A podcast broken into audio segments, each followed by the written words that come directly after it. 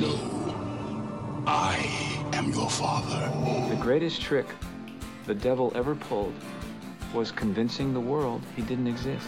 You're listening to After the Ending, the only film podcast where we tell you what happens after the ending of your favorite films. And now, here are your hosts, Mike Spring and Phil Edwards. Hello and welcome to After the Ending. I'm Mike Spring. And I'm Phil Edwards.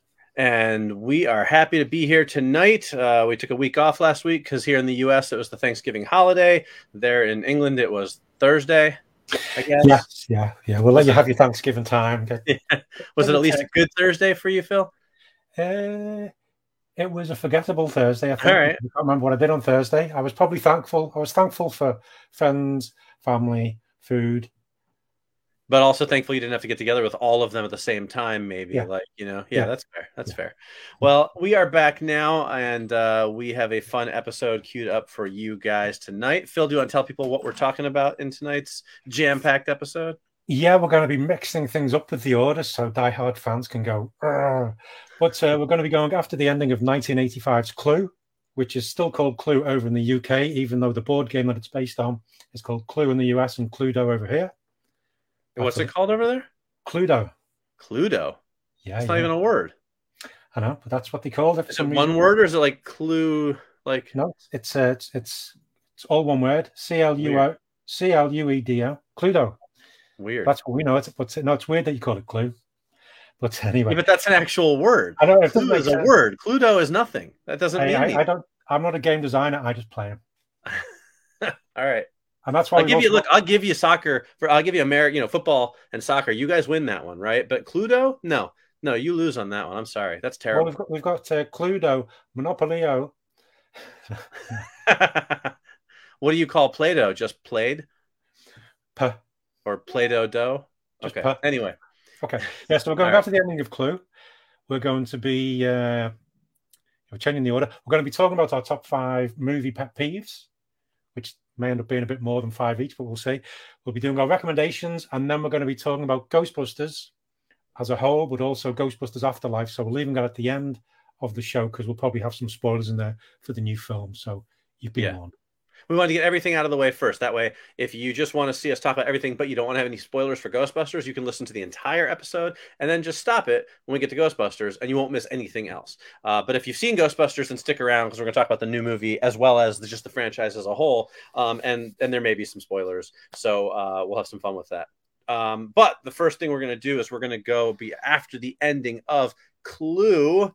Phil, are you a Clue fan? Are you a Clue fan? I'm going to call it Clue. I'm, I can't get into this whole Clue thing again. Well- you just blew my mind with that. But Yeah, But- I just also forgot to say though, if you're watching on Facebook Live, you can leave comments on the uh, the video where you're watching it, Right. and we'll be able to see them, and we Please can do. respond to them, so you can join the discussion, so you think about this and so on. But yeah, Clue, I I really like the film. I think Mm-hmm. it's one of the best board game adaptations there's ever been. that's, I mean, admittedly a low bar, right? I mean, oh how yeah, many totally. how many are there? But uh, so now I don't know. Are you damning it with faint praise, or do you actually really like it?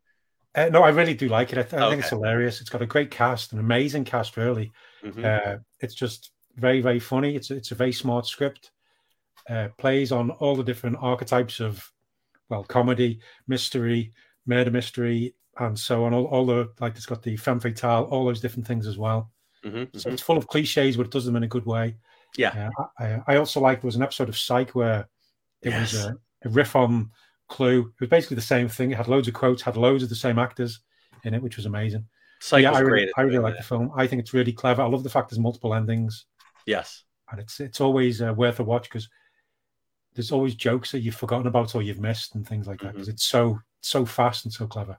What Yeah. about you? What do you think of it? Uh, I, I feel largely the same. I um, uh, it's funny when it, I remember when the movie came out. I watched. I think I saw it on video. I don't think I saw it in theaters. Uh, and I loved it. And over the years, it has definitely gained like a not a cult following because it you know, but like just it's one of those movies that people always, whenever you mention the movie Clue, everyone's like, oh, I love that movie. It's a great movie. But I had not seen it since it came out, like back in the '80s. Until just a couple months ago, um, because my daughter was doing uh, the school play, which they were doing, and uh, a, a Clue has been turned into like a school play that you can license, which is very complex for Oh, uh, yeah. group of high schools. And for some reason, they decided to do it in like three weeks, which is just ridiculous. And they pulled it off quite well. But it's a very complicated show to pull off in that time. But we thought, okay, if you're going to be in the show Clue, you should probably watch the movie, right? So you can kind of you know understand it and, and just have the, the groundwork for it. So we watched it again, um, just maybe two three months ago, and I and I really really enjoyed it. And I and I remember again, I remember liking it. I just had not ever rewatched it in all that time. So uh, I really enjoyed it. Like you said, great cast. Um, really just fun just a, such a unique vibe and energy and just the sort of it, it really harkened back to like the screwball comedies of like the 30s which i always enjoyed. Um, not that i was around for them originally but you know the ones i've seen since then. Um, and yeah it's, it's a fun movie well made uh, well put together you know and, and just a lot of fun. So yeah yeah i like clue. So that's what it popped into my head when we were talking about what movie to do and i said hey we've never done uh, an ending for clue. So now we're going to cluedo no Clue do No. an ending. I can't do it. I I, can't I, make I must, heads or I tails of must admit, when you said uh, you said do Clue, and I went, yeah, that sounds great. And it was only like about half an hour afterwards, I suddenly went, oh no, it's got multiple endings. Oh no. well, but uh, on the one hand, you could say then that it really opens it up to you could gives you more options because you can follow any ending you want, right? True, true, but that's it's very true. But I think as well, what I was reading about it, the different endings when it was initially on the cinema, I I, I love the fact this is why it does have multiple endings. They uh, sent out a different ending to different cinemas. Yes, that's what I understand as well. I I think they should do that more often because imagine that you're talking to some friends going, I want to see this film Clue. Oh, the ending like that. And oh, I saw it as well. I can't believe so and so was the murderer. And they go, Right, no, right. That I wasn't can't it. believe I can't believe at the end of Avengers Endgame, Thanos wins everything, Yeah. and people will be like, kind of "Wait, what?" Yeah. Imagine if they did that with more things. Uh, right? I, I thought that was really interesting and I, I you know it's funny because i was telling my daughter when we watched it i was like I, my kids actually both my kids watched it. She was just the one on the play. I said well originally they sent these endings to different theaters and people had different endings. And then i was like is that real or did i make like is that one of those urban legend things that now i'm just remembering later but i remember at the time that being a big thing when that sort of came out that people realized that there's different endings. And so i'm glad to know that i'm not insane or that i'm not just falling for the you know the mandela effect but that, that actually did happen. Uh, for my synopsis i just chose what if you watch it on video now it plays all three endings and at the last Yeah. one it says but here's what really happened. So that's the one i went with in my synopsis because that's a hard movie to synopsize anyway. So i kept it pretty brief That's true. I used all the endings. okay cool Yeah. good good all right well let's uh shall we jump into it then Yes, let's do this. All right. So Clue, 1985, written and directed by Jonathan Lynn, based on the Parker Brothers board game, uh, starring Tim Curry, Christopher Lloyd, Madeline Kahn, Martin Mull, Lesley Ann Warren, Michael McKean, and Eileen Brennan.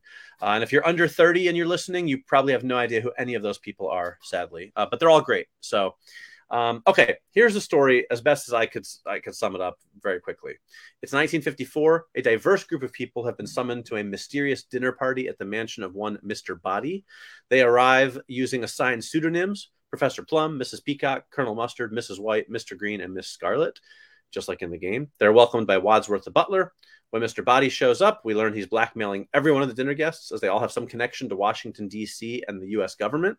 Body wants one of the people to kill Wadsworth the butler, but Body is killed instead. Maybe, maybe not. Then there's a whole lot of running around, a lot of rapid fire dialogue, a lot of people being killed, like chefs and people whose cars break down and policemen. And eventually, after the two fake endings, perhaps maybe they're real, maybe they're not, we find out that every one of the guests has killed at least one person, except for Mr. Green, who turns out to be an FBI agent working for J. Edgar Hoover. We also find out that Wadsworth was the real Mr. Body all along. He draws a gun. Mr. Green kills Mr. Body in the hall with a revolver. And then the FBI storms the place, and Mr. Green has everyone who's still alive arrested for murder. And that is Clue. How'd I do? Yeah, that's pretty much it. Yeah, it's uh, you got you got Okay. everything covered. There's a covered? lot of back and forth. And what's that? You got everything covered there, I think. Yeah, mostly. There's a lot of dialogue. It's a very rapid fire dialogue film, and I just like I could spend an hour trying to synopsize it, but you could just watch the movie. But that sums it up just to refresh your memory.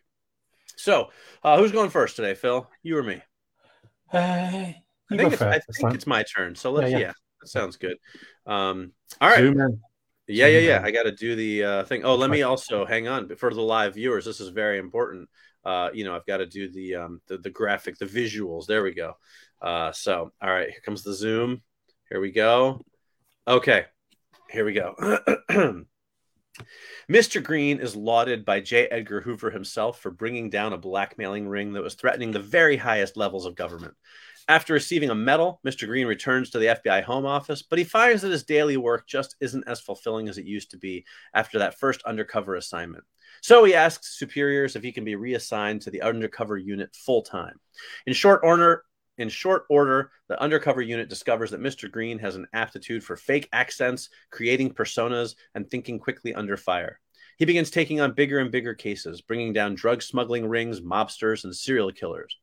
Realizing that a bigger network of collaborators could help, he occasionally recruits from fellow policemen and undercover operatives like Derek Flint, Frank Bullitt, and James Bond who all bring some unique skills and aptitudes to the mission that he learns from. Together, they stop madmen from destroying the world or crashing the planet's economy. But after 10 years of working in the field and risking life and limb, Mr. Green starts to realize he's getting a little too old to continue going out in the field himself. So he goes to Congress to ask for funding for a new unit, a specialized team of operatives that utilize the latest technology, flawless disguises, and risky tactics to infiltrate the most dangerous operations in the world. He calls it the Impossible Missions Force. Dun dun dun dun dun dun dun dun dun dun dun dun dun dun dun dun dun Sorry, I couldn't resist. and that is my ending. oh, excellent. Oh, I was quickly looking around and hoping to find a mask so I could just right. That's no. what I was thinking of. The whole, you know. Yeah, I want to be good if we could somehow swap places right right. And and here's the thing just just because i'm a geek sometimes and i'm a bit of a nerd but if you if you pay close attention it lines up. The clue takes place in 1954 okay. and then mr green after 10 years in the field which would put it roughly around 1965 let's say okay uh, so doing it. and the mission impossible tv series started in 1966 okay. So are you making notes? What are you doing? Are you trying I'm to? Working like, out, I'm working out the years going. Uh, so, so I just saying I tied it all together so that it actually ties into the start of the Mission Impossible TV show. I thought that was kind of cool. But oh I'm also my. a huge geek, so. And that's and that's how Tom Cruise was born. Excellent. well, I, like I, did think about trying to tie it into Ethan Hunt, but I, I like the timeline working out for the original show, so I just left it at that. But I can tell you're not impressed, but that's okay. No, I really like. I, I like I'm it. impressed. Yeah, and it's it's it's some kind of impossible mission to tie that all in together. Look, I'm just saying, I I hope our fans, our listeners, our viewers, our listeners, everybody appreciates the attention to detail that we put into our endings. I know you do the same thing sometimes. I oh, I know. It is nice that when you do do the dates and you suddenly go, I wonder if that would tie in. And right. you are like, oh, ah, that ties yeah. together nicely. Yeah. ties together nicely. That's all I'm saying. Excellent. No, it does work. Why can't you just validate me, Phil? Just validate my feelings. That was really good. Thank you. Was that so hard? Damn you, Brits, and your stiff upper lip. oh, geez, don't do that. No, no. Oof. Uh, so, for our listeners, this is why you should be watching live. See, because you're missing out on Phil making scary looking, painful. Yeah, you don't want to see that. You don't want to see that. No. no. All right, so that was my ending. Phil, okay. let's go ahead and hear what you've got for your ending. Right. Okay. The alarm clock rang loudly. Trevor Johnson sighed as he turned it off. He got up and made some coffee as he looked around his tiny apartment. How many times was this? He lost count, but it was well over a 100. It was always the same Friday in 1954, and he would be once again heading to New England for the dinner party as Mr. Green. it would be the same conversations with the same people. Some would live, some would die, and he still had no idea why this was happening. He had started changing more things, he, he changed the things he said and the things he did. The last one, he pretended to be part of the FBI, and he'd even managed to sneak away and call the police, and they'd come storming him. He hoped that one of these changes would break the cycle, yet it all, all it seemed to do was alter who the killer was. It was crazy how everyone had motive for the murders. What galled him the most was that the invite had been sent to him by mistake. It was obviously meant for another person, but he'd gone along anyway, as the ominous invitation had piqued his interest and his imagination. He'd had visions of writing a new book based on the party. He was toying with the idea of calling it Long Story Short, Too Late. he looked over at the typewriter. He hadn't written anything in months. What was the point when everything was reset each morning? Trevor finished his coffee and lit a cigarette. Maybe today he'd not go to the dinner party. Maybe he'd look for a new cinema that was showing a film he'd not seen before. As the dinner party would still be there tomorrow and that's my ending. All right, I like it. I like it. So you took the multiple endings and you turned it into a Groundhog Day scenario. That Yes. is very clever, my friend. I enjoy Thank you very that. much. Very Thank well very done. much. Very well done. I like it. It all ties All in together. And also, one of those things he invented, the uh, Impossible Mission Task Force. right. Well, with enough ties days to do it in, sure. yeah. And the timeline would work out. So that's very impressive, Phil. See, see how I did it? I complimented you. Thank you. Thank you. Yeah. Nicely done. All right, there you go. So those are our endings for Clue, a comedy mystery classic, if ever there was one.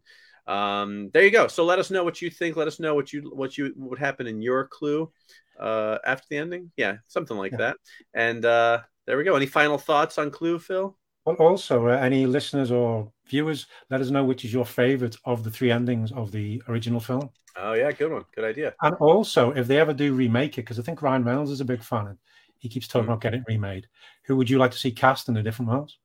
Yeah, I feel like that's one that gets thrown around in the remake conversation every five or ten years. Like every five or ten years, it seems to be in the pipelines. Like, oh, Hollywood's working on a remake of Clue, you know, and then it just disappears. But I feel like it's always sort of on the fringe, right? You know yeah, what I mean? Yeah. So maybe one of these days they will. Um, the nice thing about that is you can redo Clue without it having to really be a remake because you can kind of take it in any direction. Like you could do a straight remake of the movie, but you could also do a new Clue movie that is kind of like a new story, new ideas. You know what I mean? And that could work as well.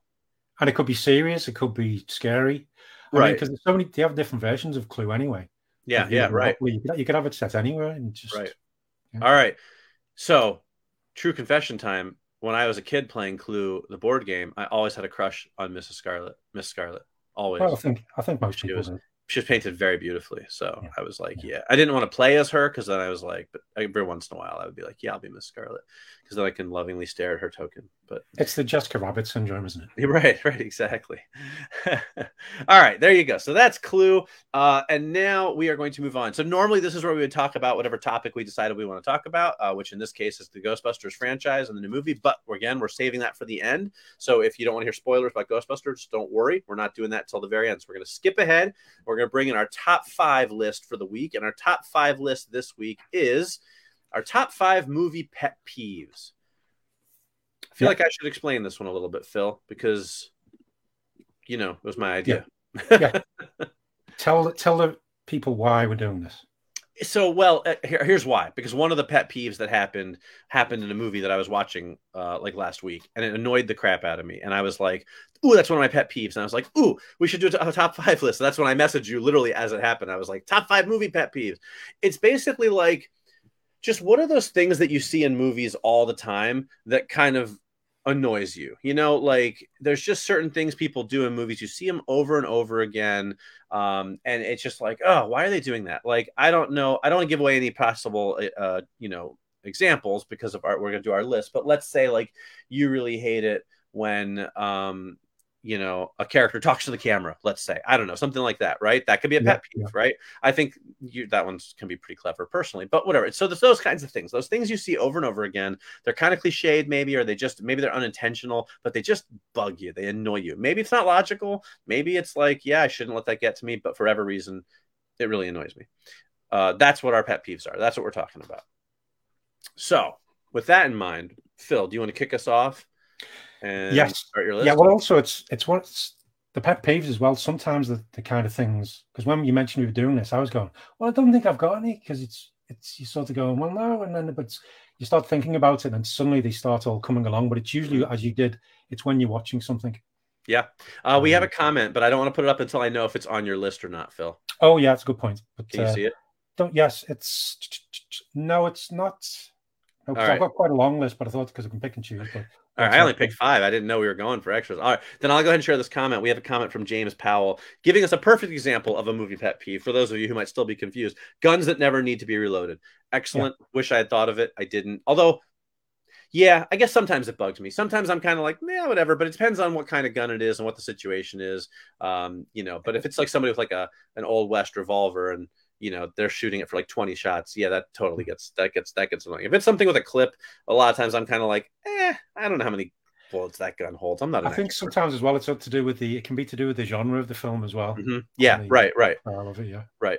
But okay, so one of them is uh well, Oh, I listed Gun- mine. I did mine in order, man. I'm counting down. You did. I'll, I'll go top one. Related though is uh, characters getting shot or stabbed and then just walking it off. You know, they, right.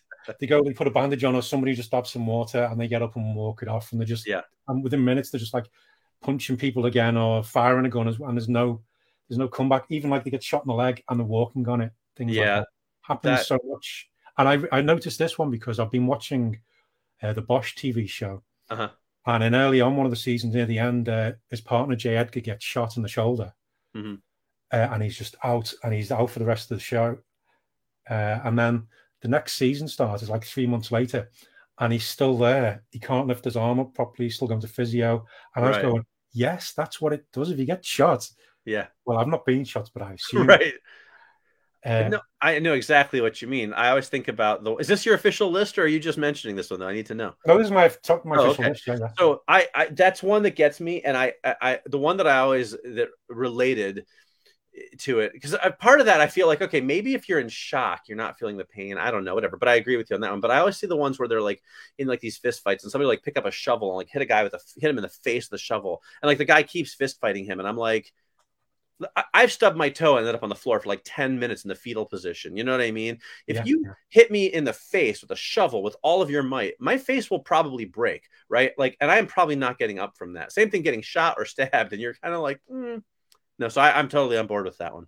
That's it. Yeah, Uh, you get you get sure. hit with the back of the head by a, a bat or something. You're gonna be Yeah, right, on the Yeah. floor, or you could even be dead or right, exactly, exactly. All right, we got a couple more coming in the comments, but I'll wait until I know if any of them are in your um, uh, in your t- pet peeves because they're pretty good ones. Yeah, they're good. Them. they're not, not mine. I know exactly what you mean, though. Yeah, All right. one. Yeah, All right. Well, I'll share one of mine, and then we'll do one of the viewer comments, and then because Yeah. we got two new ones in, and we'll kind of go back and forth a little bit. So uh, that was a good one, Phil. I agree with that. Anything else you want to say about that one? Do I need to? I didn't need to cut you off. yeah. Let's just. I mean, there's there's ways around it. I'm sure. I mean, All right. sometimes when they go, "Oh, it was just a graze," okay, fair, that's a little bit better. But it's just it's when you can see it's gone in, and they go, "Oh, it's gone all the way through." That's okay. Right, right. there we go. Some Yeah, you have a hole in your body. Yeah, Right. drink some whiskey. You. Yeah, yeah, yeah, yeah. No, I get it. I like it. All right, my number five. I, okay, I'm gonna let me preface by saying this is the nerdiest one on my list, and this is the one where most people are gonna be like, I don't even know what the hell you're talking about, but it gets it gets me every time I see it. The rest of them are much more um, normal. Okay, but my Okay. number five is day for night shooting. Okay, so let me explain for those of you who are not film nerds like like Phil and I. There's a process in Hollywood called day for night shooting, where they film a scene that's supposed to be taking place at night during the day and then they put heavy filters on it, usually blue filters, to make it look like it's nighttime. You see it in a lot of movies and TV shows. This is one of those things that I apologize, you're not going to be able to unsee once you start seeing it. The problem with it a lot of times, and you'll see it a lot of times in like westerns or movies like set like out in the wilderness or the desert, where it's like you know they want to shoot like a scene like two characters in the desert at night, and so they shoot it during the day. The problem is you end up with these yeah we just lost like three viewers like, what- I'm talking about this one. the problem is you end up with these really stark shadows like long elongated shadows that are so clearly the type of shadows you only get when there's a blazing sunlight out right not Yeah. not from the moon you're not getting shadows like that and it's so distracting to me because all i can see are these shadows and i'm like there are no shadows like that when it's midnight like it's supposed to be in the desert even if it's a full moon it doesn't happen it's like I, it, I don't know why that one bothers me so much, but it really, really does. I can't stand night for day, day for night shooting. It it always looks so obvious to me, and it takes me right out of the scene. So Yeah. that's a totally nerdy one, but my rest of them are much better, I promise. But that one had to make my list. Well, just, just related to that though, it's not. It's when they do shoot at night though, but they have just. It's usually in the usually in the woods of Vancouver, I think, where they just have obviously have huge spotlights just to the side, and there's just that. But it's but I understand why you got to do that, but yeah, it's it's there's other ways of doing it, but yeah, There are plenty of movies where there are night scenes that look like they're shot at night. Yeah. You know, and um, I mean, like the movie Nightcrawler with Jake Gyllenhaal, the entire movie is takes place, place at night and it never looks like they shot it during the day. Like it doesn't. It's just so obvious when you see it to me that I it it like I said takes me out of the scene. So No, it's a good one. It's a good one. all right, well, we got some good ones coming in. Let's start with one of our viewer comments we have from Ryan Cherokee Eye. Uh, when somebody who wants to shed their own blood for whatever reason, and they opt to slice their damn Yeah. hand open, why the palm of your hand? That is such a great point. Um, and I had not thought of that one, but yeah, like that's the part you're going to be using. It hurts like the devil, and then Those like tendons? now, yeah. Right, like why don't you just like cut like the top of your arm or something like like like your elbow? You barely feel pain there or something. Or they right? slice Or, across like- the thumb as well, and you go, no, Yeah, right. I, I one, yeah. hate when I get a cut on like my finger or something, and then I'm like I'm trying to type or like open a door, or the key or anything, and you're just like it's always right there, right? I had a, a cut on my finger right here at my at the knuckle joint, and um, I uh, every time I've been opening a drawer for like the last like month, I keeps catching on that, and it hurts like the devil. Like, why would you do that? So that is a good one, Ryan. Thank you for sharing that one. Love it. All right, so Phil, that will bring us to your next one. What do you got? Hold on, the phone is Yes, ringing. yes. There's one of my pet peeves when somebody's phone rings during a podcast recording. I know. Just kidding. Just kidding. We have do we do have some more coming from the viewers too? We're going to share them Oh, in ten. between. Okay, yeah, my next one though is uh it's when uh it's when somebody coughs and to signify a person is ill, usually terminally ill. It's where they're just going along and somebody just starts going, Right. Going, Are you okay? I'm Right. fine. Yeah. Yeah. Snap No, cuts like a funeral. And you're going, No, come on, there's other ways of doing it. right. That is a good one. I had not thought about that, especially in zombie movies, Yeah. right? But, but even any other kind of any kind of outbreak movie or disease movie or whatever, it's always it is always a cough. You're right. Yeah. Just a cough. It's never anything else. It's just yeah, just always that cough. And you always know now you see somebody doing it, you're going, Oh, they just coughed really for no reason. You're going, Oh yeah. Okay. Right. Yep. Uh, they're gonna die. Right. All right. That's a good one. Um, my number four is the one that uh, that inspired this list, um, and it is women dressed as boys or men in movies. Now, this is not about transgender or drag queens or anything like that. It is Yeah, yeah. when there is a character in a film who's supposed to be usually like a teenage boy or something, but oh, surprise, it's actually a woman dressed up in man's clothing, and nobody in the film notices that it's not really a, a guy Yeah. even though it's always incredibly obvious to me. I, I don't like who's not going to pick up on that. There, I can't think of a single movie where that's ever been a thing where I've been like, whoa, that person was really a woman the whole time. I, I thought I totally bought that she was a 16 year old boy. It, it, it bothers me. It just I know what you happened. mean. I guess. I- Go ahead. I remember what? that in Dragonslayer, I think. It Mhm. happened in Dragonslayer. Yeah, quite a few things. Yeah, it just happened recently in a one of the big new Netflix movies. I, this isn't really a spoiler because they barely even ever addressed it. So I'm gonna go ahead and say it. It was in that movie, uh, The Harder They Fall, um, the new film with Idris Elba, uh, and and, uh, and a lot of. I know what you mean. Yeah, it's yeah. I know the bit. You, yeah, You know the part I'm talking about, right? The Yeah, yeah. minute she starts talking, she's she, you know, so it's this girl dressed as a guy, so she can be like the bouncer at this, you know, hen house or whatever. Um, you know, and she's talking with her like sort of semi-fake deep voice, and she's like, "Leave your guns at the door." And I'm like, "Well, obviously that's a woman," and everyone's like, "Oh." Listen up, boy, and whatever. And this they're like, no, nobody's going to think that person's not a, a, a not a female. I'm sorry, it's completely obvious. And every time you do that in the movies, it's never convincing enough for me to believe that, that anyone's going to think that person's really a man. So that's one of my pet peeves for sure. That's my number four. That's a good one. That's a good one. All right. Should you do another one from the? uh Yeah, we got another one from the viewers. Let's get um we got one from James. We'll go back to another one from Ryan after that. But James says this is another good one. This is why I love our viewers and our listeners. Hackers typing and the keystrokes don't match what's on the monitor. Scotty in Star Trek 4 is a perfect example. He makes five keystrokes and diagrams appear. what the actual F? uh, it's it's really hard to argue with that. That's a great example, James. But in general, that is a good um, one. Or also related to that, when people are typing in like a hacker scene or any kind of programming scene, and they're clearly just going like, like hitting the keys and clearly doing nothing, and it's like that's not word. You're not typing anything real in there, you know. But yeah, sometimes they're just like, I'll hit three buttons, and it's like, look, I've projected a 3D hologram, and you're like, no, no, no, that's not how Yeah. computers work. Yeah, it's like it's uh, it's like when they're playing video game consoles as well, and they got the controller, and they're just doing all this, and Mhm. it's just no. Even without seeing the screen, you're going, no, that's not doing anything. right right unless maybe you're playing mortal kombat and you're just a button masher but even Yeah, then you know um so that's a good one james thanks for sharing that Yeah, I like that one. all Yeah. right what's your next one phil Okay, when the lift or people in the uh, in the United States, the elevator door closes just in time. Hmm. When somebody's getting chased and they run into the the lift and they start pressing the buttons, going no, and the bad guy's getting there, and it suddenly just goes ding, right just it's doing that, and because that, never happens because you press that button and then you wait and you Yeah. wait and you wait, yep yep and that Yeah. just oh just gets me. I get that. It is a very um, convenient and lazy, in my opinion, plot device, right? Like, oh, how do we get this person away from the bad guy? Oh, I know. We'll just have him run to an elevator and the door will close conveniently in time, you know? And it's like. Oh, Okay. the other one as well, it's it's closing and it's it's pretty much closed, and then suddenly the the hand does manage. to- Right, right, right, right, right. Yeah. Yeah, that last second, like, Yeah. Yeah. But It's the I know it they, closes just so quickly. they don't really use elevators well in movies, No, I think, no. these days, except for Devil. That was a good movie by M. Night Shyamalan. he Oh, wrote yeah. it, he didn't direct it. Yeah, yeah, Um, that was a pretty good elevator movie. Whole thing takes place, just about the whole thing takes place in an elevator. yeah. I've So- not seen that in a long time. I think I only saw it right. Okay. Good one. Good one. All right. Well, my number three, actually, my number three sort of ties in with our next viewer one, so that's kind of cool. But my number three is it's sort of a tie, if you will.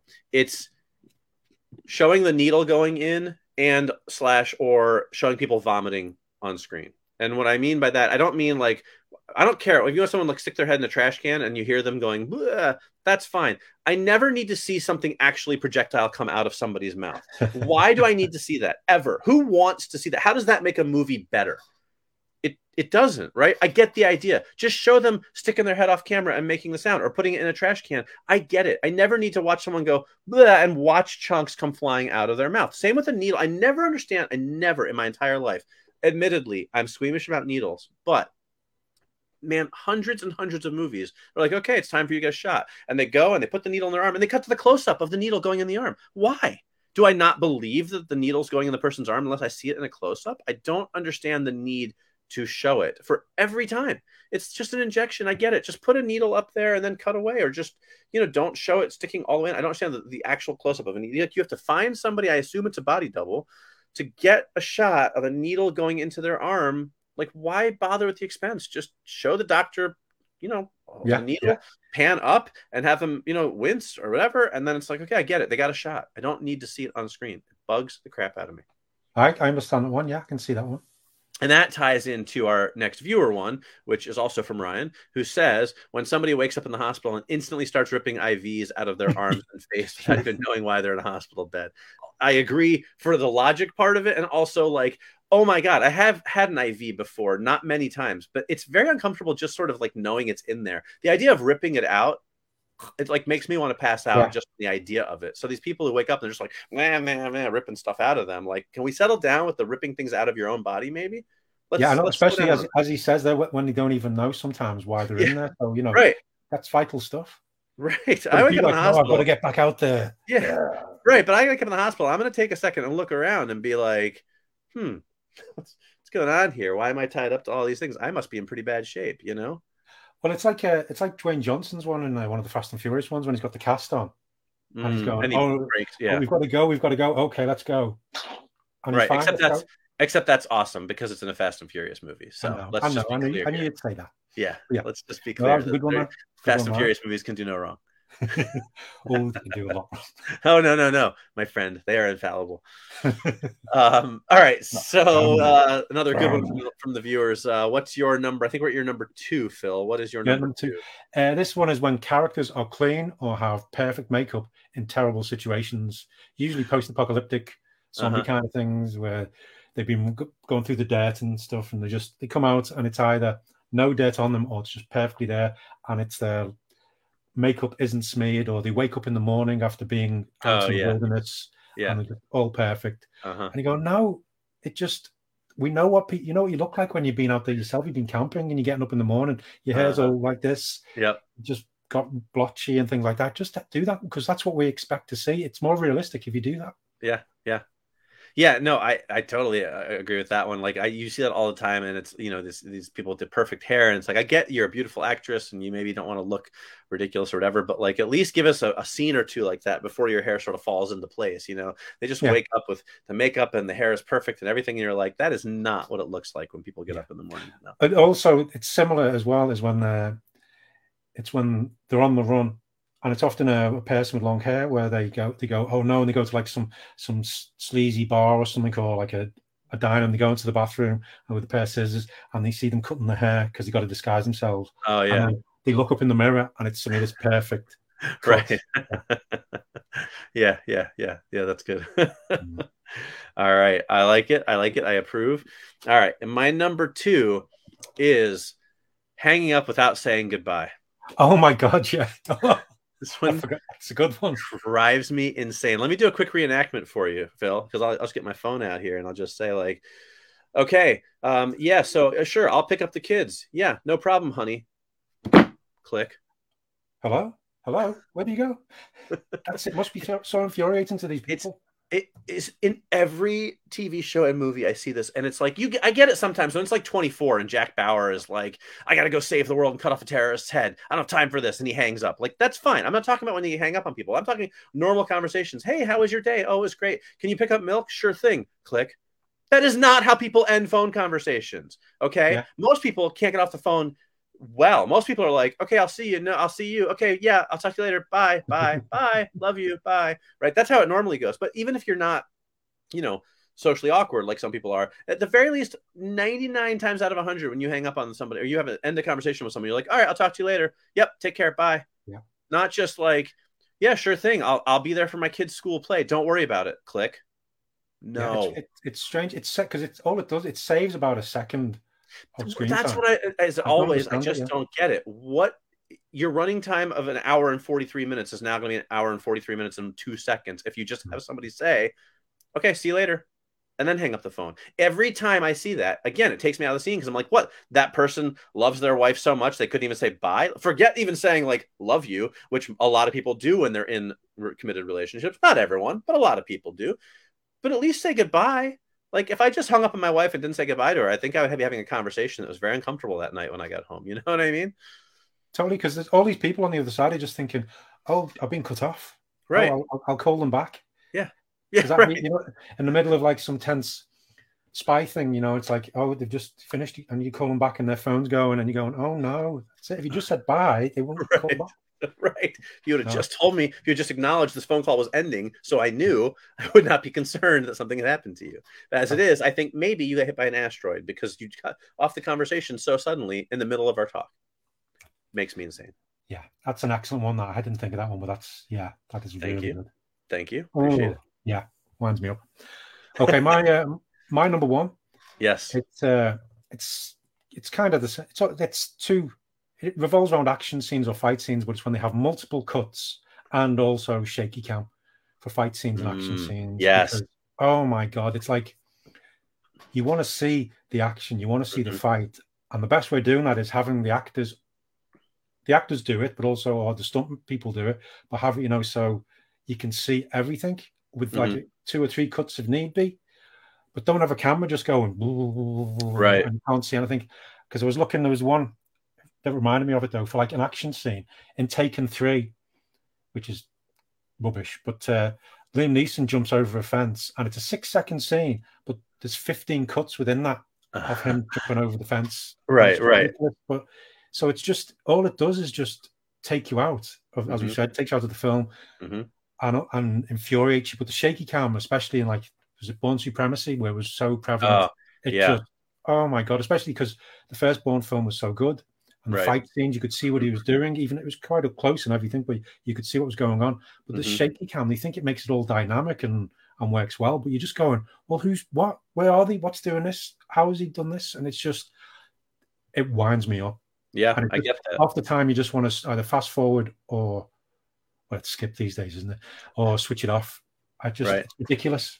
Yeah, yeah. No, I get it. I totally get that one. And see, I did my film nerd one first. You saved yours for last, so that kind of works out well as like bookends, right? But Mhm. but I get you on that. I'm not, I'm not the biggest fan of the shaky cam stuff in general, anyway. Um, but I have I have over the years come to appreciate it can be done well and it can be done very poorly. And the, what you're talking about is definitely the poor side of it when it's the shaky cam and the multiple rapid fire cuts, which Yeah. I find obnoxious anyway. Um, there are definitely movies, especially in the last 10 years or so, where you watch them and it's like a fight scene. And you're like, I literally have no idea what's happening right now. And actually, uh, uh, I mean, this is kind of a not, I'm, this is low hanging fruit, I would say. But if you look at like the Transformers movies, right, by Yeah, Michael yeah. Bay, there are some of those action scenes, especially when it's robot on robot, forget person on person. You're just like, what am I even looking at right now? Like, I have no idea what's happening on the screen right now. It's all shaky. It's all moving around. It's all it's it's four cuts per second, and I cannot decipher what I'm seeing. And Yeah. to me, that is that is the cardinal sin of action movies. So I'm with you on that one, hundred percent.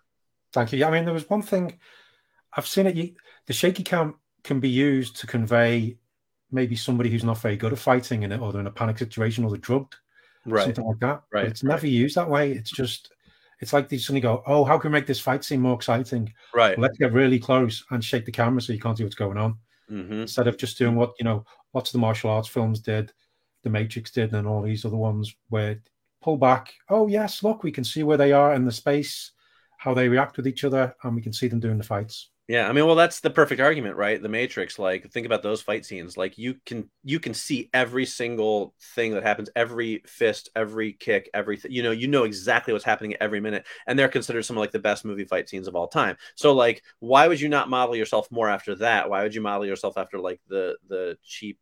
I guess because it's the cheap and easy version. Yeah, Somebody yeah. is like, "Ooh, it's edgy now," but I agree. I think it totally ruins them. But that's that's my number one. All right. Well, mine, my number one is not so lofty, but it is it is hands down the one I see the most, and the one that annoys the crap out of me. Toothbrushing. Toothbrushing in movies is an honest to God sacrilegious experience. I do not understand what the hell people in Hollywood think happens when you brush your teeth, but it is nothing like what happens on screen because one of several things happens. Either they want to have people talking while they're brushing their teeth, so they're brushing their teeth with clearly no toothpaste on their toothbrush, right? Which is just bad dental hygiene and does nothing. Or my other the thing that really gets me is people are talking, they're brushing their teeth, and they go like this. And they spit it out and they just walk away and continue their conversation. Who does that? That's like eating pancakes with no syrup on it. Like you you spit the toothpaste out. Don't you rinse your mouth out? I don't know anybody who doesn't. Maybe there are people out there who don't do that, but I don't like to have gritty toothpaste residue in my mouth for the rest of the day. I mean, I like to use mouthwash just because I'm, you know, crazy, I guess. But like, no, we don't. People don't do that, and they they're either brushing, you know, because they don't want to show there's no lather or whatever. But then they just go, and then they're like, "Yep," and let's keep talking. Let's go to bed. We're, uh, yeah, okay, sure. Oh, especially if they've got a beard, because I I have a beard. Yeah. haven't noticed, but Yeah, I've noticed. you, you have to give like the beard a bit of a rinse because there's always bit Right. toothpaste and things there. It's just yeah. Yeah, it's it's like uh, why why can't you uh, for if you're gonna have to portray a scene that involves toothbrushing, which first of all, why don't you just set it after they finish brushing their teeth? As a- like people stand in the bathroom and talk to each other without brushing their teeth sometimes. Like married couples, like sometimes we finish brushing our teeth and we just we talk to each other. I don't have to be brushing my teeth to have a conversation with my wife in the bathroom, right? If there's enough room in it.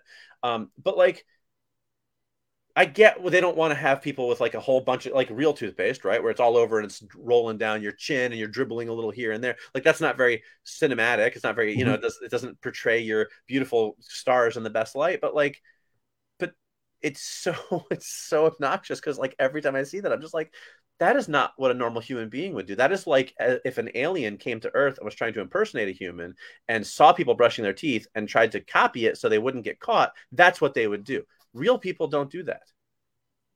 No, Stop it, Hollywood.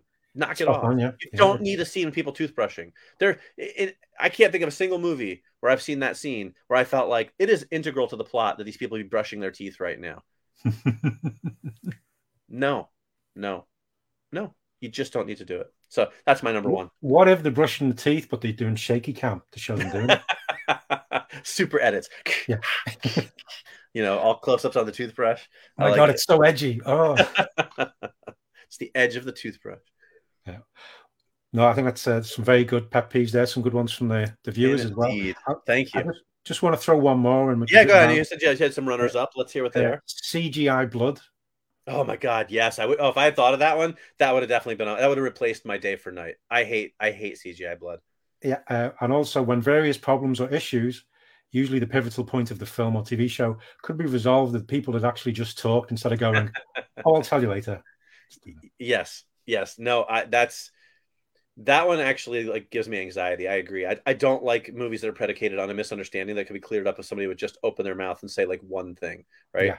It's why I never liked that movie While You Were Sleeping with Sandra Bullock because like the whole movie is predicated on like this one thing that she could have just cleared up in the first five minutes of the film. And I know it was a big hit, but I was like, I don't like that movie. Just just tell people what's going on. That's all I'm Mhm. saying. That's it. Good ones. I agree. I agree. All right, so those are our top five movie pet peeves. We got some good ones from the audience as well. Thank you guys for sharing those. Uh, we would love to hear from more of you. What are your movie pet peeves? So drop them in the comments of whatever platform you are experiencing this in, whether it's uh, watching the video or listening to the podcast. Tell us some of your pet peeves, and we'll share them on a future episode. Yeah, it's a good list that one. We should probably revisit this at some Yeah. point in the future. Yeah, for sure. I think we could think of a lot more, definitely. Yeah. Um, all right, so now it is time. Oh, let me. I got to update the banner. You know how it goes. I got to keep this visual thing rolling. Um, it is time now for ATE recommends, where Phil and I tell you guys what we're digging on right now. What are we enjoying? What are we into? And it can be anything. It can be movies. It could be TV shows. It could be music. It could be games. It could be books. It could be food. You name it. It can be anything. So we've got our recommendations. Phil, you said you had a couple. Do you want to do yours first? Want me to do mine first? How do you want to do it? You tell me. Uh, well, I'll do. you want to go back and forth? I'll- what do you want? I'll do mine first, and then you do yours. Okay. Yeah. Okay. Well, I've got two, as you said. One's uh, first one is uh, a comic book, Berserker, Okay. Nice. uh, written by Keanu Reeves and Matt Kindt, and you can never guess, you know, Keanu Reeves was involved. yeah. It's got great uh, artwork by Ron Garney and Bill Crabtree, but it's all about an immortal warrior, Mhm. uh, half mortal, half god, who's cursed and compelled to violence. And there is an awful lot of violence in this. It's very gory. He's been a, he's been around for eighty thousand years, but he's now involved with the American government, uh, who are using him. Well, he's using them, I think, but uh, using him to combat various things. And he goes in and he just basically just destroys things but also he gets really badly burnt and injured and bits get cut off but they always end up growing back.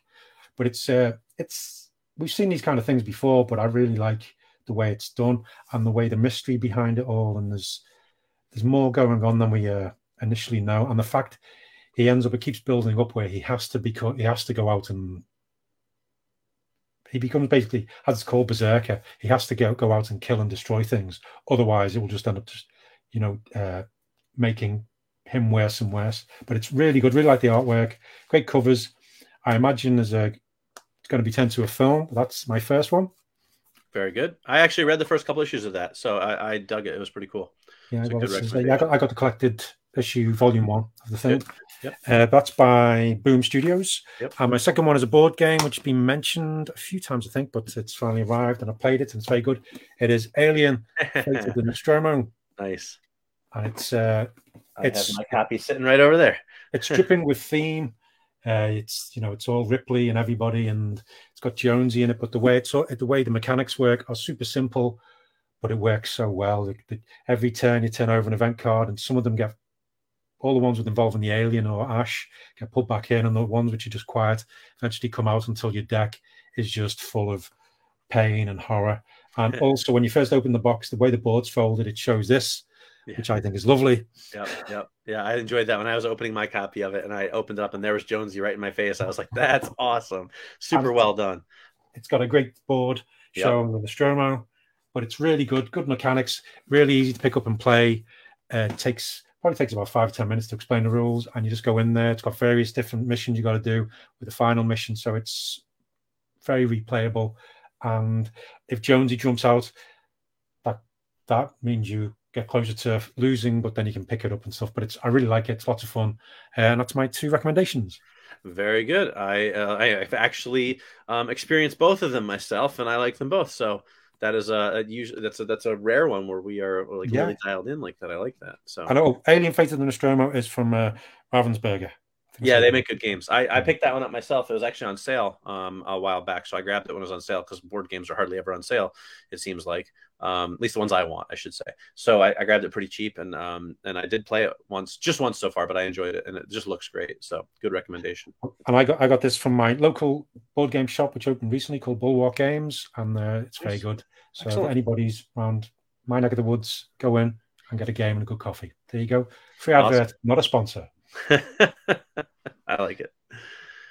All right. I guess that makes it my turn then. So, um, this is a hefty one. So, this is not for people who are faint of wallet, but uh, I, you know, actually, that's not true because you can buy it separately. But it is the like 12 pound box set um, of this graphic novel series called Orphans.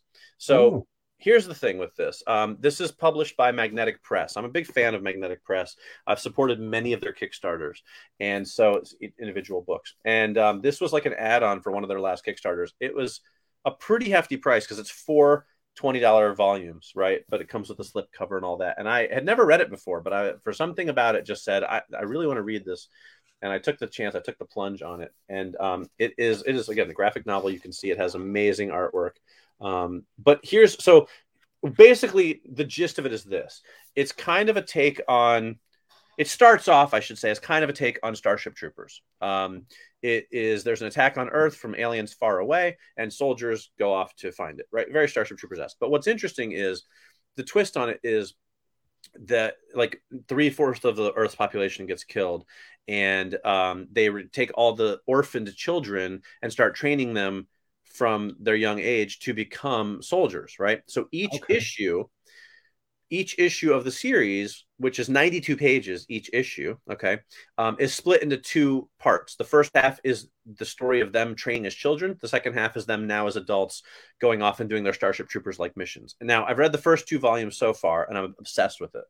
Um, and the second volume just enter, uh, just at the very end ended with a twist that makes it very much seem different from Starship Troopers, but there is some connective tissue there.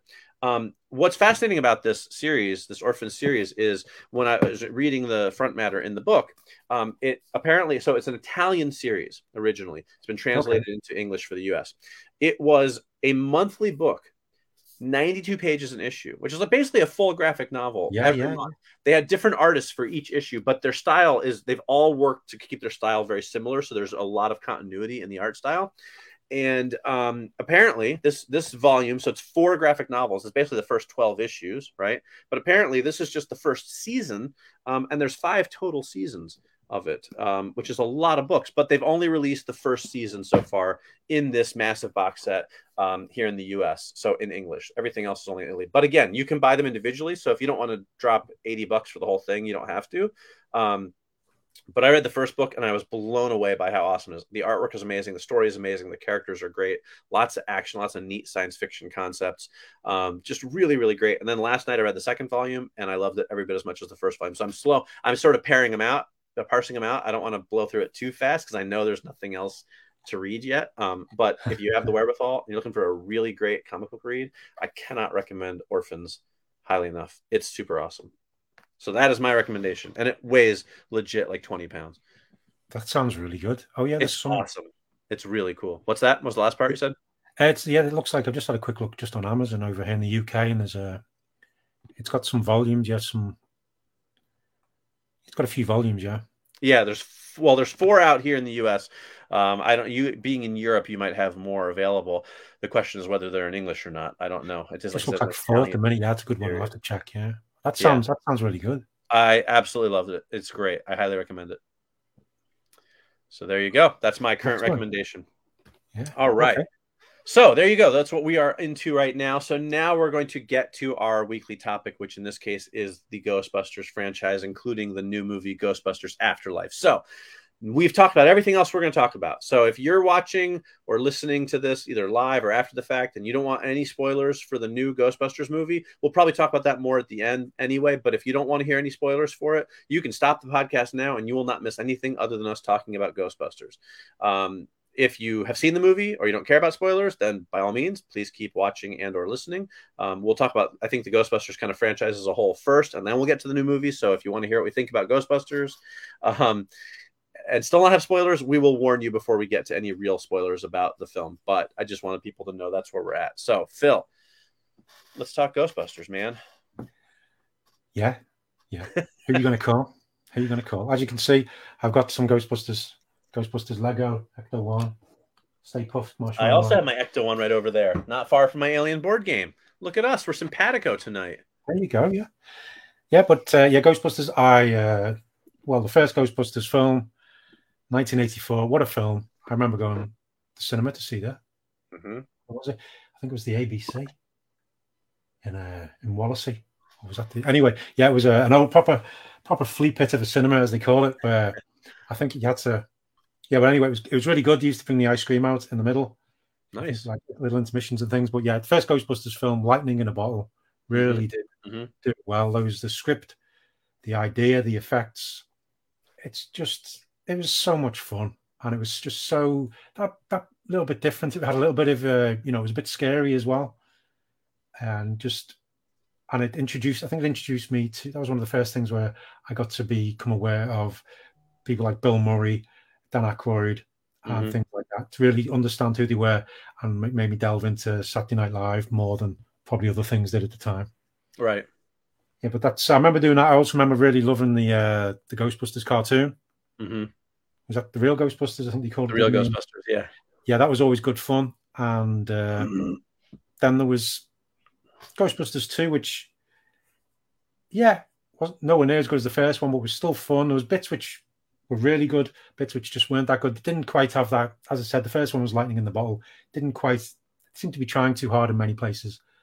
And uh, yeah, what about what did you think of those? Uh, the initial Ghostbusters. Um, well, I mean, I obviously, I think much like you, the first Ghostbusters is one of my favorite movies of all time. I, I again, I don't think you can put it any better than Lightning in a Bottle. I mean, they just really captured something that worked so well. I mean, the movie was a phenomenon. It was like I tried, we watched it with my kids, um, I think last year during the pandemic, and I, I, you know, you try to explain to them like when the song comes on, you're like, you guys have to understand, right? Like this song was everywhere. The, the lines from this movie, the "Who You Gonna Call," like the Ghostbusters logo on T-shirts and lunchboxes, and everything, like it was everywhere. It was a true pop culture phenomenon. You know, Yeah, I think yeah. nowadays everyone knows Ghostbusters, but I don't know that people who weren't around for it can really appreciate just how ever present it was in our lives for a good, you know, couple of summers after that movie came out. Right. Oh yeah, yeah. Um, and I was one of those people. I had the Ghostbusters T-shirt. I mean, I anything I get my hands on for Ghostbusters, I was obsessed.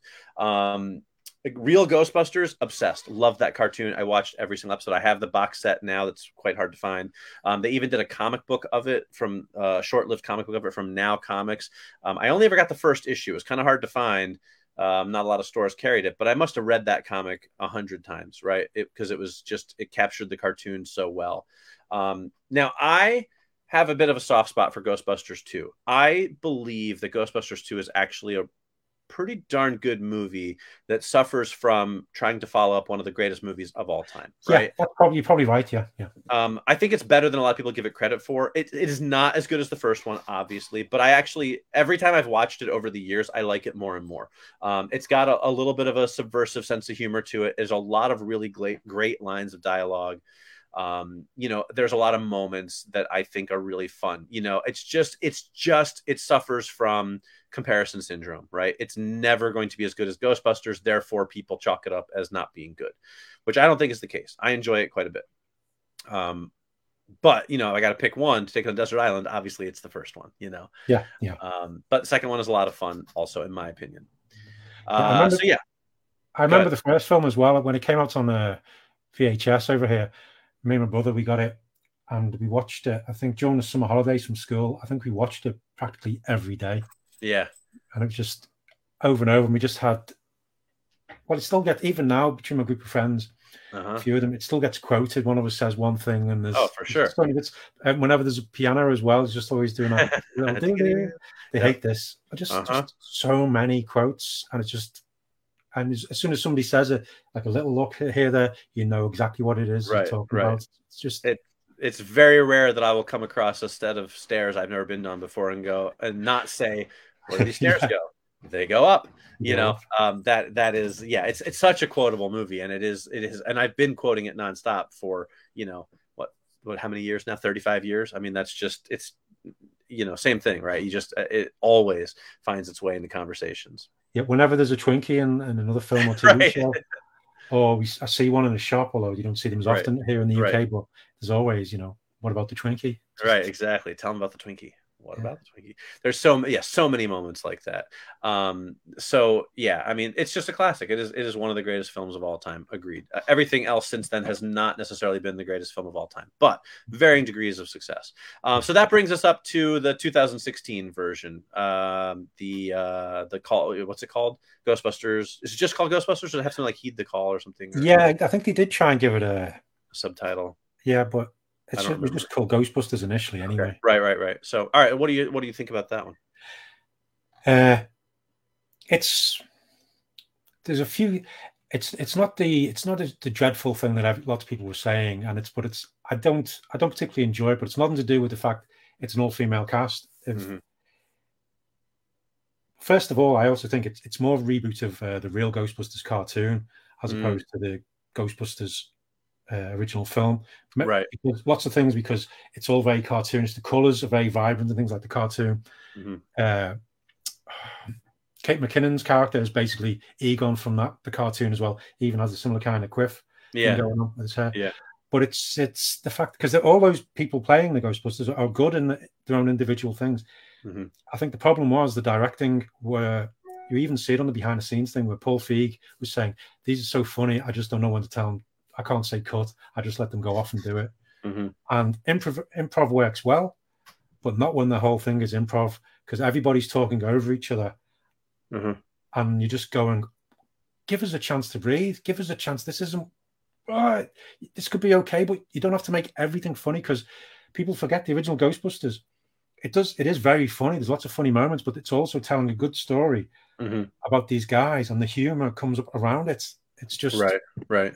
Just dreadful. It's just, it, and it's just, it's such a shame because in the right parts, Kristen Wiig and Melissa McCarthy can be are really good. Mhm. Uh, but yeah, they should have done, they should have done they should have had a proper script when they you know act out these scenes. Let's do this. Okay, now improvise around that. Oh, that's good. Let's do this. Let's do that. Instead of just going, let's improvise the hell out of this because it just Right. ends up being a bit where you're going.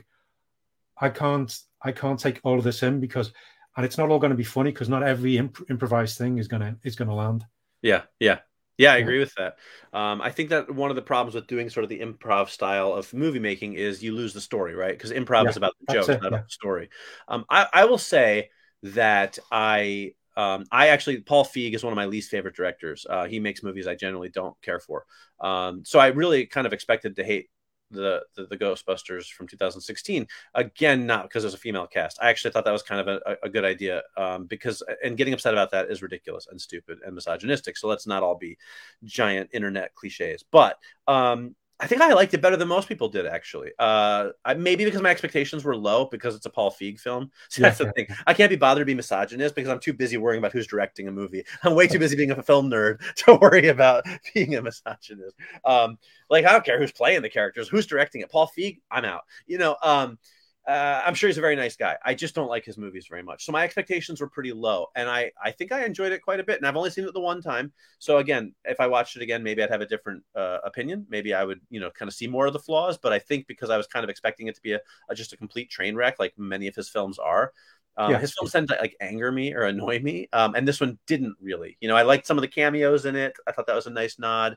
Um, yeah I, again I, I didn't love it but i i actually like i said I, I would have to guess that considering how many people will still to this day be like oh my god that's the worst movie ever which it clearly isn't i mean whether you like it or not there's way worse movies out there um but I, I i say i liked it better than than a lot of people did um you know like i said i thought it was pretty good not you know not amazing but I, I also wish they, they hadn't done a reboot. Though I wish it had been another sequel. You know, Right. like like like they originally always intended, where they were going to have the Ghostbusters be a franchise. It was just going to be blue collar workers. right If, right They, if, they, if they just stuck with that and just had another another branch of the Ghostbusters doing that, and there's another there's another problem, there's another uh, big evil thing coming up. Yeah. I just think that that would be the better way to do it because I think that was another thing lots of people didn't like was the fact it was rebooting it.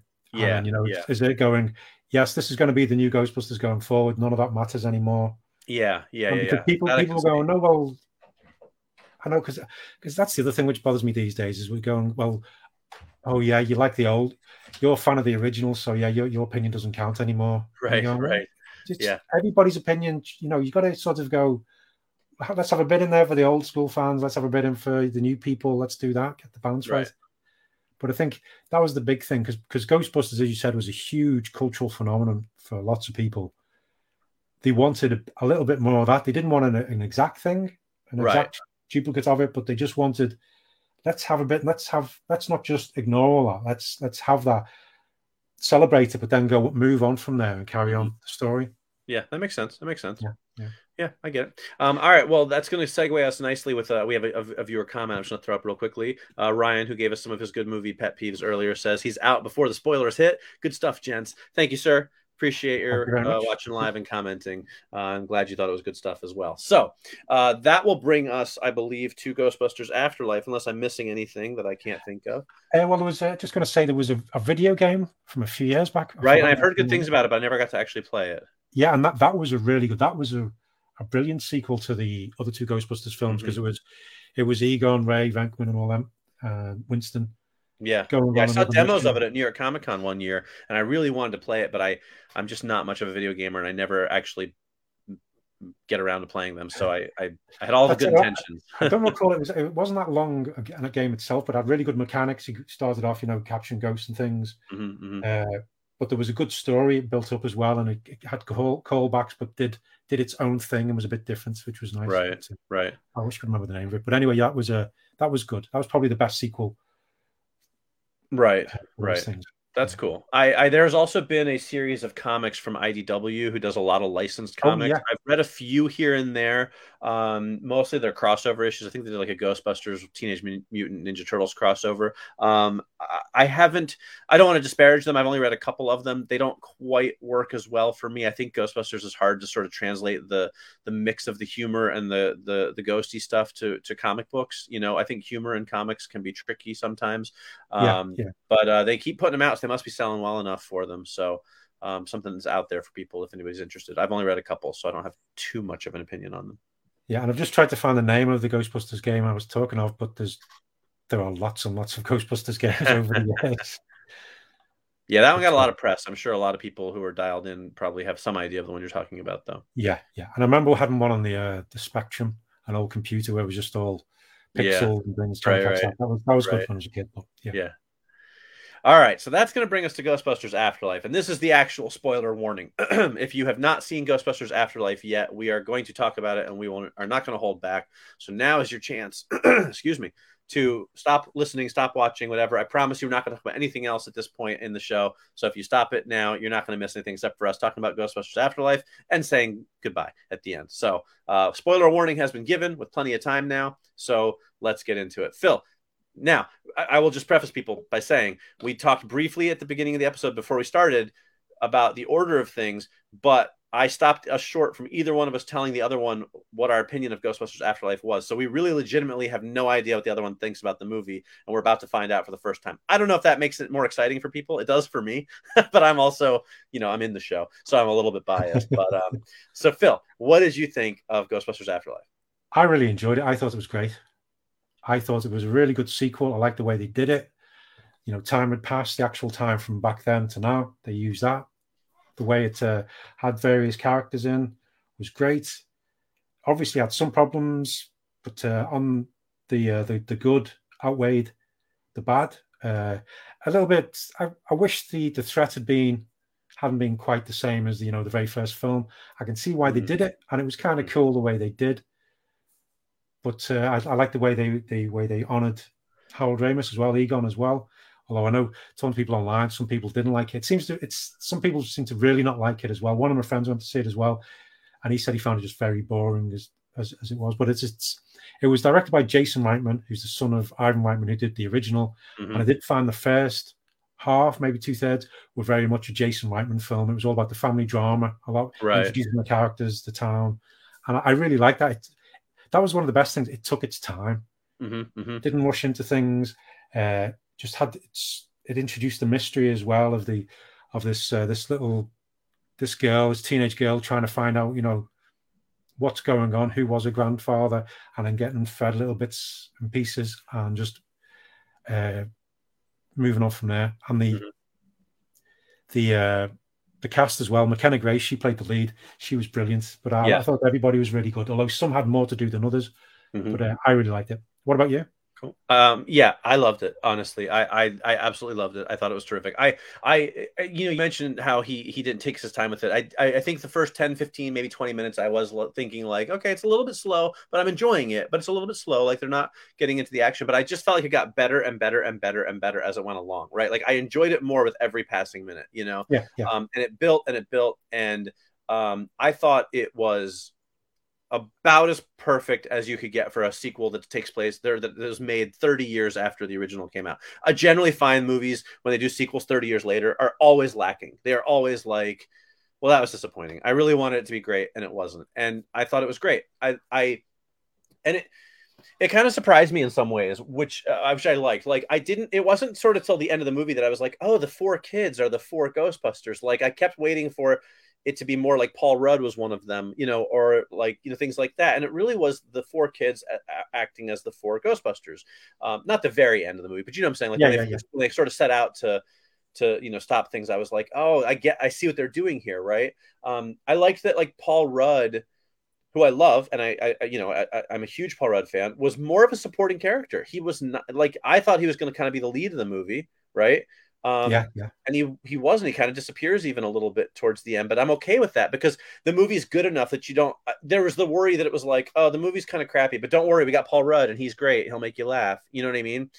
But it wasn't that. It- he was there to support it, and he did it in a great way. But he wasn't the main focus of the movie. The main focus was on the kids, and that is dicey because if you get the wrong kids, oh yeah, yeah. be terrible, but they didn't. Like you said, McKenna Grace was terrific. The the little kid who plays podcast, I forget his his the actor's name, was fantastic, right? Um, and and you know the way some of them lined up, right? Obviously, McKenna Grace is kind of the, the Egon of the group. You know, podcast is like the Ray Stantz of the group. You know, um, y- you know the the the girl was kind of the um, what's his name, uh, Ernie Hudson character. You know, and sort of Finn Wolfhard, I guess, would be like Bill Murray in a way, not entirely. It wasn't a direct direct. you I know, think a few of them had a bit of mix and matching, but yeah, it was right, it was- exactly. It was uh, Um, Logan Kim was podcast, yeah, Yeah, yeah, yeah, he was great, fantastic, really, really, really good. Um, yeah, because his I character like- could have been podcast could have been really irritating. right, They did him right. They did him. he could have been super annoying, and he wasn't. And that, to me, is good writing and good directing coming together, and that I, I really appreciated that. But what I also really like, what surprised me, and that I liked a lot, was um, they suckered me with the phone call with Dan Aykroyd, right? And I thought, yeah. oh, well, that's all we're going to see of him. I guess we'll get a cameo from Bill Murray at some point, and maybe a cameo from Ernie Hudson at some point, right? So that when they then appeared at the end, right, I was like, oh my god, yes, you know what I mean? It was like it was like the moment it was supposed to be, you know, because I wasn't really expecting it at that point, you know.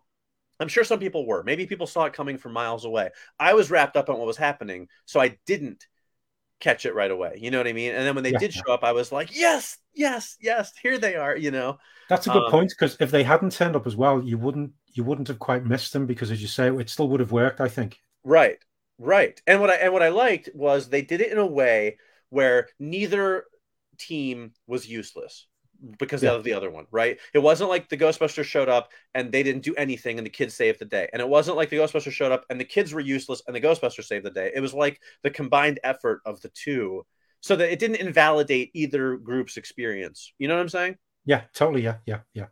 Um, and I will say, I absolutely loved what they did with Egon's character. I thought it was an amazing tribute to Harold Ramis. It brought tears to my eyes. I thought it was very respectful.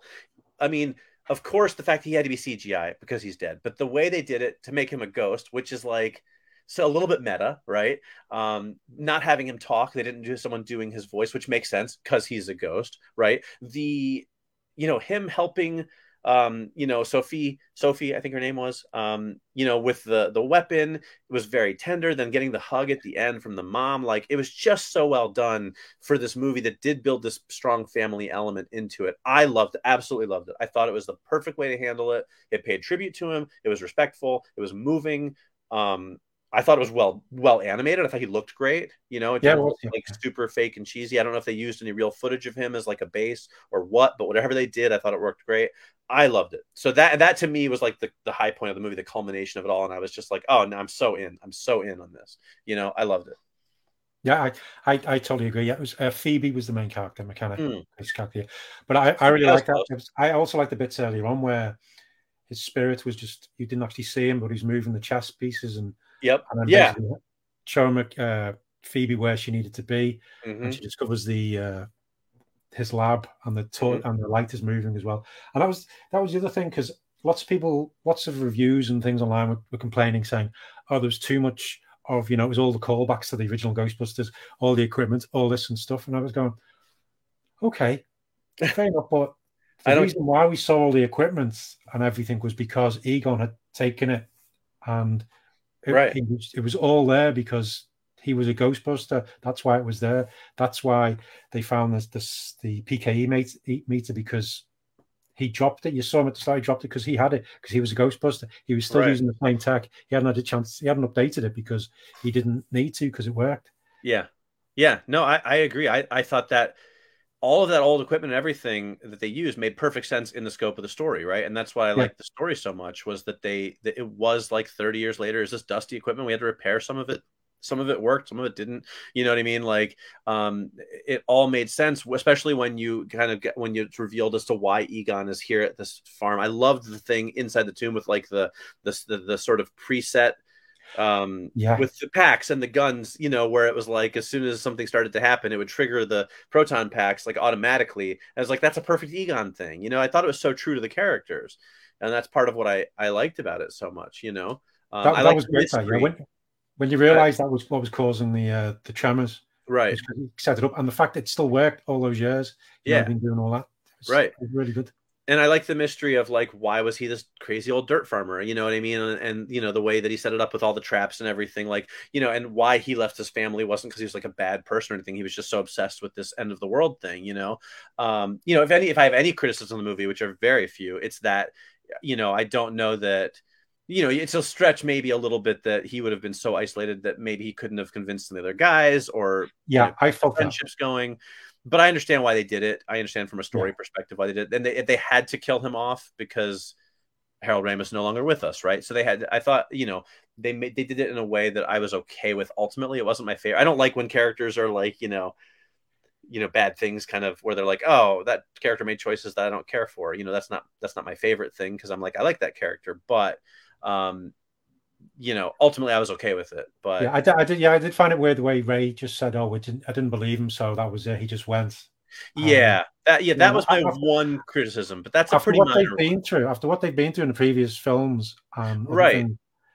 And Egon's usually the one who's gone, "Oh, this is the thing we need to watch out Yeah, right. They would just all of a sudden not listen to him. You know, it was a little bit of a stretch, a little bit of needed some extra suspension of disbelief. But again, a minor criticism for a movie that I just really, really, truly enjoyed. Um, you know, one of the one of the other callbacks though, which I, I thought was a bit too much, was just the uh, the Stay Puft Marshmallow Man. mm, I understood it because initially I thought because they'd released that clip and I was thinking, oh, this is just a promo. I understand Okay, I- right, I, was right, right. and I that had in my head that was just a promo, just going, oh yeah. I honestly didn't think that was going to be in the final film, right, right, right, right. and then when it was, and it just goes on a bit too long, and you're going, oh, okay. All right. But I, I still understand it still worked. It was good, you know, because I think the best callback for the Stay Puft Marshmallow Man though was the the faded advert on the side. Of the yeah. I like that a lot too. Um, yeah, I, I, you know what, I get that. I can see that. It didn't bother me uh, because I felt like it didn't go on too long. Like I, I get what you're saying. That one scene goes on too long, but then like aside from at the very end when they're in the car, they don't really show up much more than that. I think if they had been Yeah. throughout the rest of the film from that point, it would have been like, okay, we get it. Like Yeah, let yeah. it go. Um, but I thought it was kind of just like a little bit of a fun sort of you know thing. Let's have a little bit of fun with it, and you know, it, so that I, I get it. A valid criticism didn't really bother me personally, though. You know. Yeah. Uh, what did you think? Go ahead. Go ahead. No, go on. What you, go on. You say. What did you think of the after the credit scenes? Uh, oh, I liked them. I think I think that was a nice way of getting Sigourney Weaver in. It Yeah, was uh, yeah. it was nice to see their relationship and what Mhm. they were doing as well. Yep. I think she'd probably enjoy. I think Da- Dana, Dana, Dana, Dana. Dana. Dana, she'd enjoy doing that to Venkman. Yeah. But it was nice to see them together. But also it was nice to, to have her back and not not shoe her shoehorn her into the main Right. Right. Oh.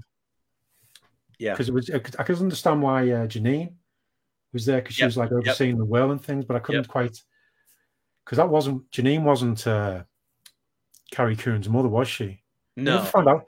We never found out who her mother was. No, we don't. We, we don't. And that was my other disappointment. Was just you, you Yeah. hoped that Egon and and uh, Janine would have gotten together, but it's not. That's not a. That's just like a Mm. fan thing. Like that's not a big deal. Yeah. No. But I, I like that one with uh, Venkman and uh, Dana. But I also I really like the uh, the Winston one. The fact Mhm. we see he has got this huge business, uh, and I like. I think I think that sets up is going to set up the whole blue collar. You know, different franchises of Ghostbusters.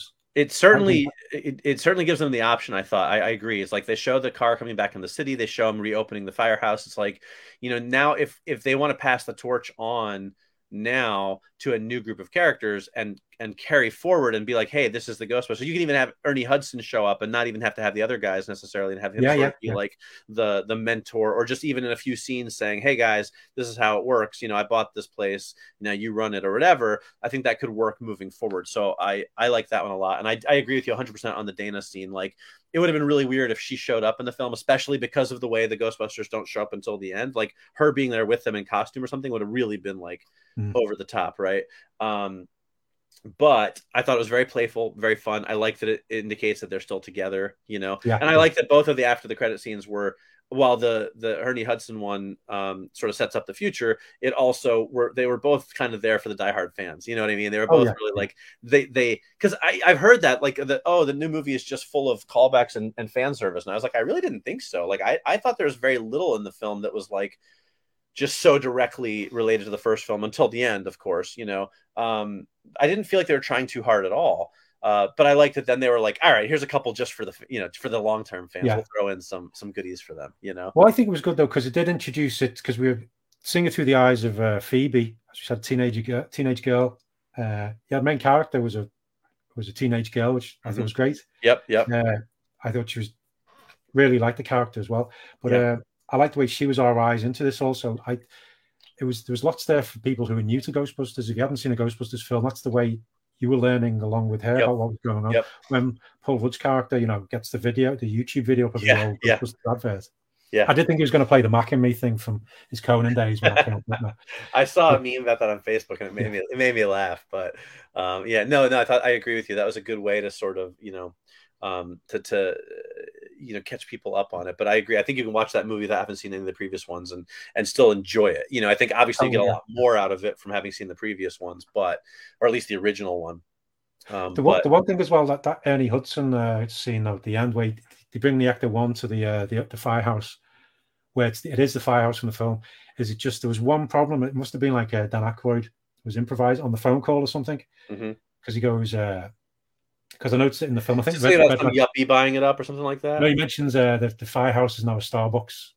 Like, uh, oh, so when it came up at the end, going, I was going, well, he said it was a Starbucks, and I saw Red Letter Media mentioned it as well on their thing. It was right, just right, right. it's not a, it's not a big deal breaker or anything like that, Right. but it's just one of those things where you go, oh, okay, it's been turned, it's been did- converted, then you see it. But I did wonder if the after the credit scenes were sort of filmed after the fact too. Mm. That I did have that impression as Yeah. well. Um, but you know, look, if we want to no prize it, you could just be like, ah, Oh, he yeah, just yeah. mistaken. He thought it was a Starbucks, but it was actually next door was a Starbucks. You know what I mean? it's just that kind of cute thing that uh, Red probably say.